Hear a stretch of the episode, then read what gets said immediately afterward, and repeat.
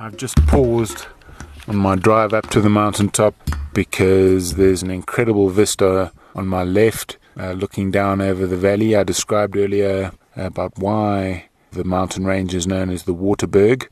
And yeah, you can just see the two large flay areas, marshy areas that have been created by underground aquifers, waterways. So even though it's incredibly dry in Marakele at the moment, there's two lush, green, marshy areas that follow the sort of contours of the, the underground stream. And yeah, it's down at least a kilometer below me, and that's and it's just a steep drop all the way down. So yeah, I'd hate to sort of misjudge things and go over, over the edge. Then on my other side, it's not quite sheer cliff immediately on my right hand side. There's still a bit of, of slope, but then you hit the cliff line.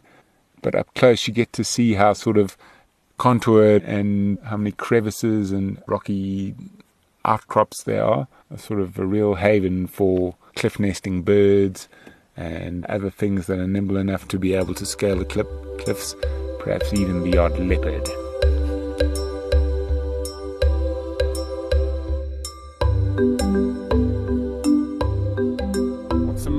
to me as I, I'm getting pretty close to the, the summit at the moment is that there are some rhino droppings on the pathway.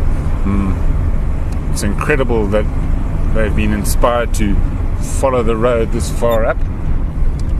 And yeah.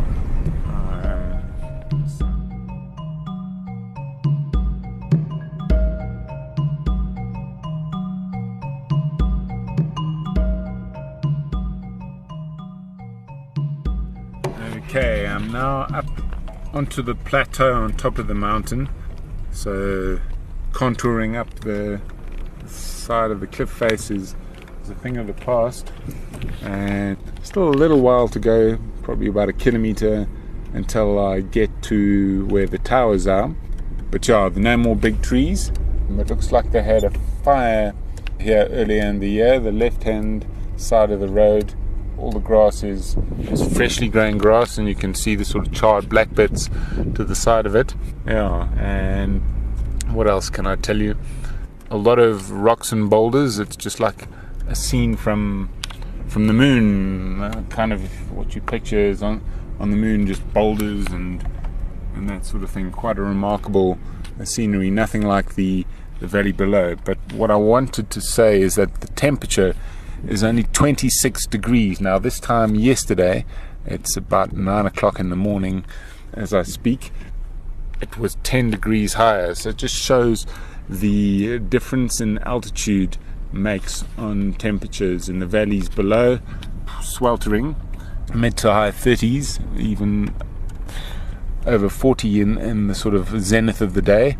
But up here in the sort of rarefied atmosphere on top of the mountain plateau, not so bad. Yeah, so hopefully that'll make it quite pleasant for while I'm up here.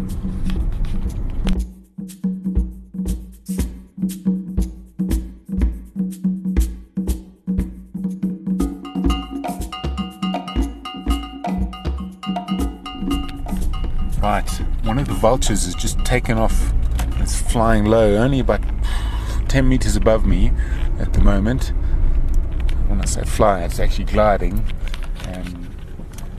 the real economy of wing beat. And yeah, it looks as if it took off from the, the ground, which is quite unusual. And maybe there's some more that are still on the ground.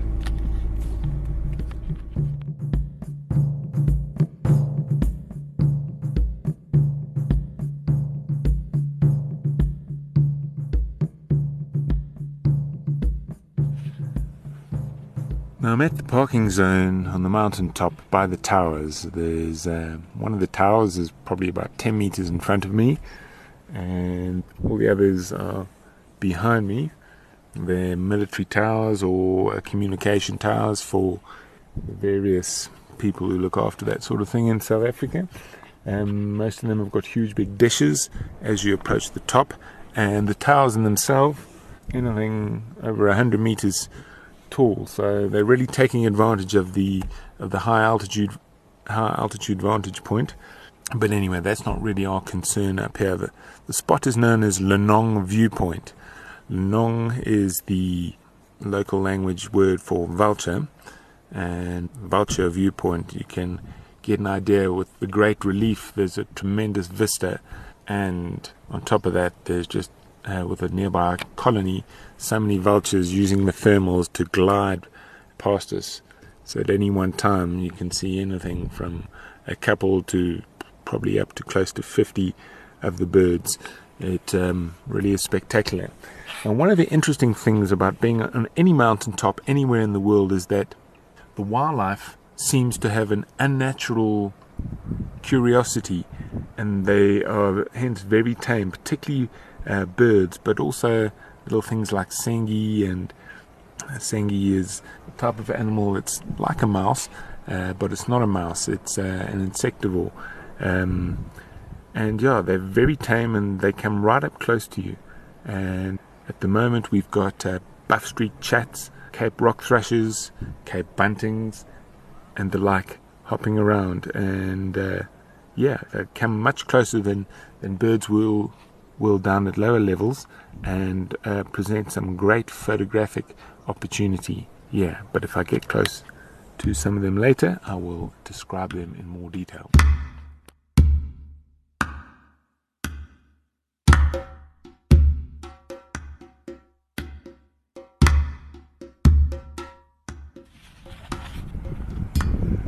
I'm at the base of one of the bigger towers now. I cannot see the sign. I think it's a Telkom operated one. I think I do see the Telkom sign on the fence. But just to give you a, a mental image, the whole tower is fenced off with tall, two, maybe even three meter high fencing, steel poles, and then mesh. And then at the top, there's tangled barbed wire to stop people scanning it's in getting to the base of the tower. The tower itself is, I would guess, about 200, maybe 300 meters high, and it looks like it's made of concrete but in a huge cylindrical tube.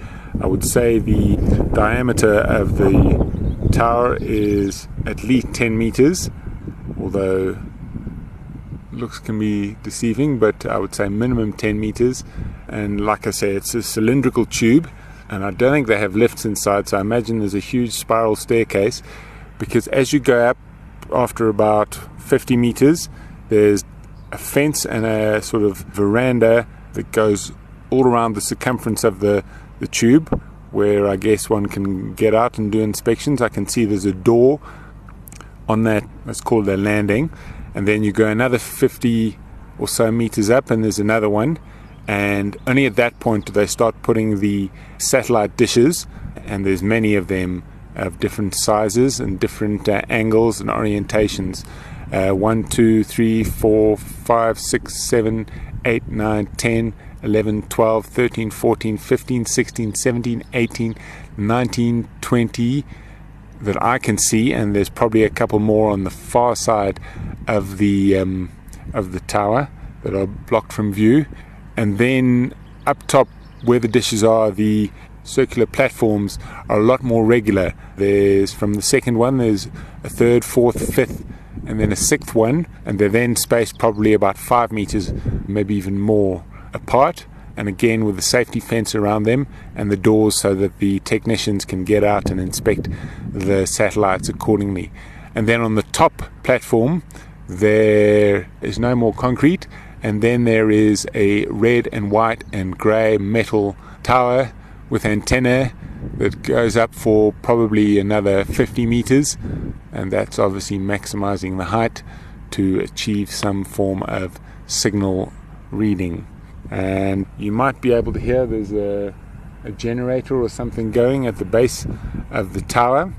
It is fed by electricity. There's a power line or a or a telephone line that stems directly from the base of the the tower. It would make sense it's a telephone line given that I think it's Telkom and it runs away and then ultimately over the edge of the, the mountain down to the valley below and perhaps this is the source of all our telecommunications here in South Africa.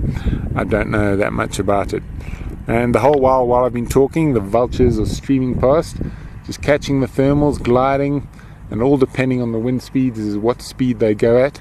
There's one drifting now from left to right, probably about 100 meters above the ground, and it's going slowly, slowly along and just relying on the thermals. And uh, a whole lot of little smaller birds around, smaller than the size of your fist. I see Cape Buntings, I see some streaky headed seed eaters, there's been bar throated apalises, Cape grass birds what I'm actually looking for is a very special Drakensberg bird called a Gurney sugarbird. I haven't spotted any yet today, but it's pretty much the only place in the Limpopo province where you can find them. They are nectar feeders, quite big, probably about 20 meter, 20 centimeters long in body size, and then it's got a tail which is even longer than that. On top of that, and they're mostly a, gr- a grey color, but they do have some oranges and yellows um, at the base of their of their belly and sort of undertail, which um, gives it thing, gives it appeal. And they've got a, a long curved bill that they use for probing into the uh, blossoms of flowers, proteas, and that sort of thing. The protea you get here, I think, is called the sugar bush, and yeah, has a rich, sweet uh, nectar and that they like to feed on. So that's what I'm looking out for right now, and I'll let you know if I see one.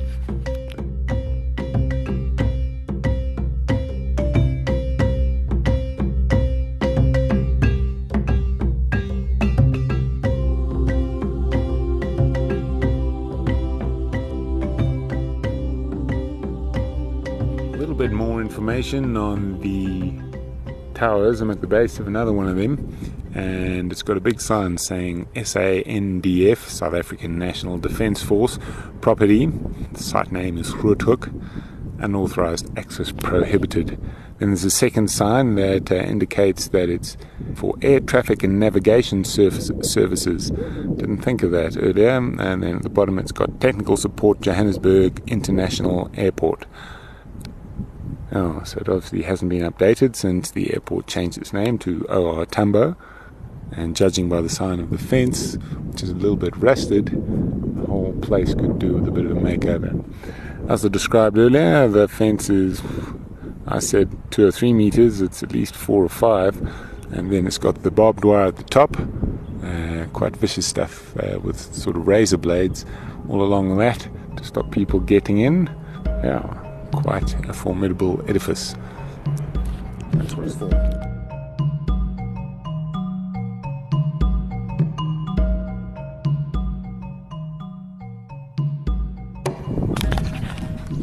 now at a signboard that's new since last I was here that has been put up by South African National Parks in conjunction with the Lepidopterists Society of South Africa.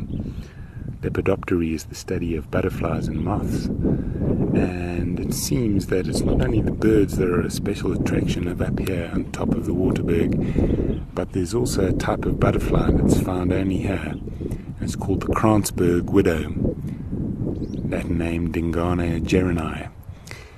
Now, Kransberg was the original name for Marakele. It means cliff mountains, and um, yeah, it has been replaced by the African name Marakele, which means place of sanctuary. Let me read you what it says about the Kransberg widow. Description The Kransberg widow is a very distinctive butterfly. It is dark, matte brown on top, with cream bar on the forewing there are two pale center, centered eye spots, or ocelli, on the forewing, and a row of orange edged eye spots on the hindwing. The underside is slightly lighter in color, with less pronounced eye spots. The female differs from the male by having a fatter abdomen and the whitish grey marking on the underside of the hindwing. Behavior These big browns, hence the name for brown butterflies. These big browns can be seen flying around the top of the mountain, where they fly amongst the tufts of grass. They often settle on rocks or occasionally perch on flowers for nectar. The best time to view them is early in morning. Distribution The Kransberg widow is only found near the Kransberg mountain near Thabazimbi and nowhere else in the world. They are confined to the slopes near the top of the mountain and are rarely found lower down flight period. November, peaking during mid November and occasionally flying into early December. So, it being now the 13th of November, we're kind of in the perfect time for them, and I can see lots of them flying around as I chat, as I speak. The life history these butterflies feed on grass. The females seldom settle to lay their eggs, but release them while flying over the suitable food plant. The larvae, the caterpillar, the grass, but it takes them 11 months to pupate. And after about two weeks, the pupa, pupae emerge into adult butterflies. Conservation. The endemic Kransberg widow is listed as rare because of its restricted range, although part of the butterfly's range falls within Marakele National Park. Special effort is being put in to ensure that the species can survive and that the populations remain he- healthy. There you go. That's the Kransberg widow. I'm going to try and photograph one.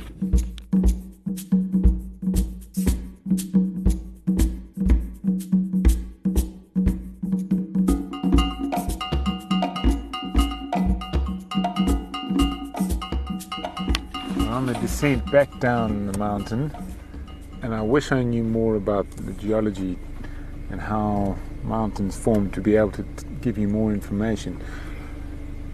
But looking across the other side of the valley to another mountain, there's an amazing layering of um, rock where it looks like layering, and I don't know if it's created by upheaval, volcanic activity, pressure from below, but there's definite lines running all along the contours of, of the mountain, but higher on the left and sloping downward to the right with the, the mountain as it goes down the valley. Don't know what else to say about it really, but uh, very interesting. Maybe I'll do some research and let you know.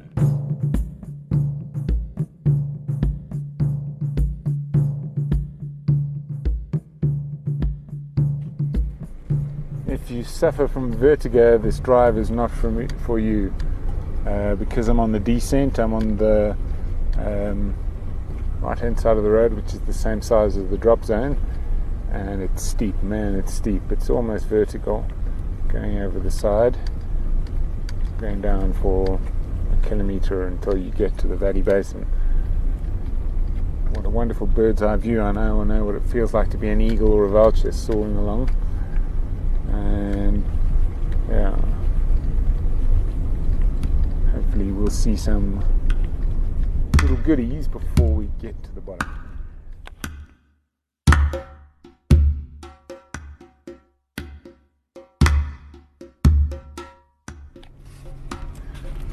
There's not too much game up in these parts. Uh, the attraction's more the scenery, the bird life, the vegetation, the geology.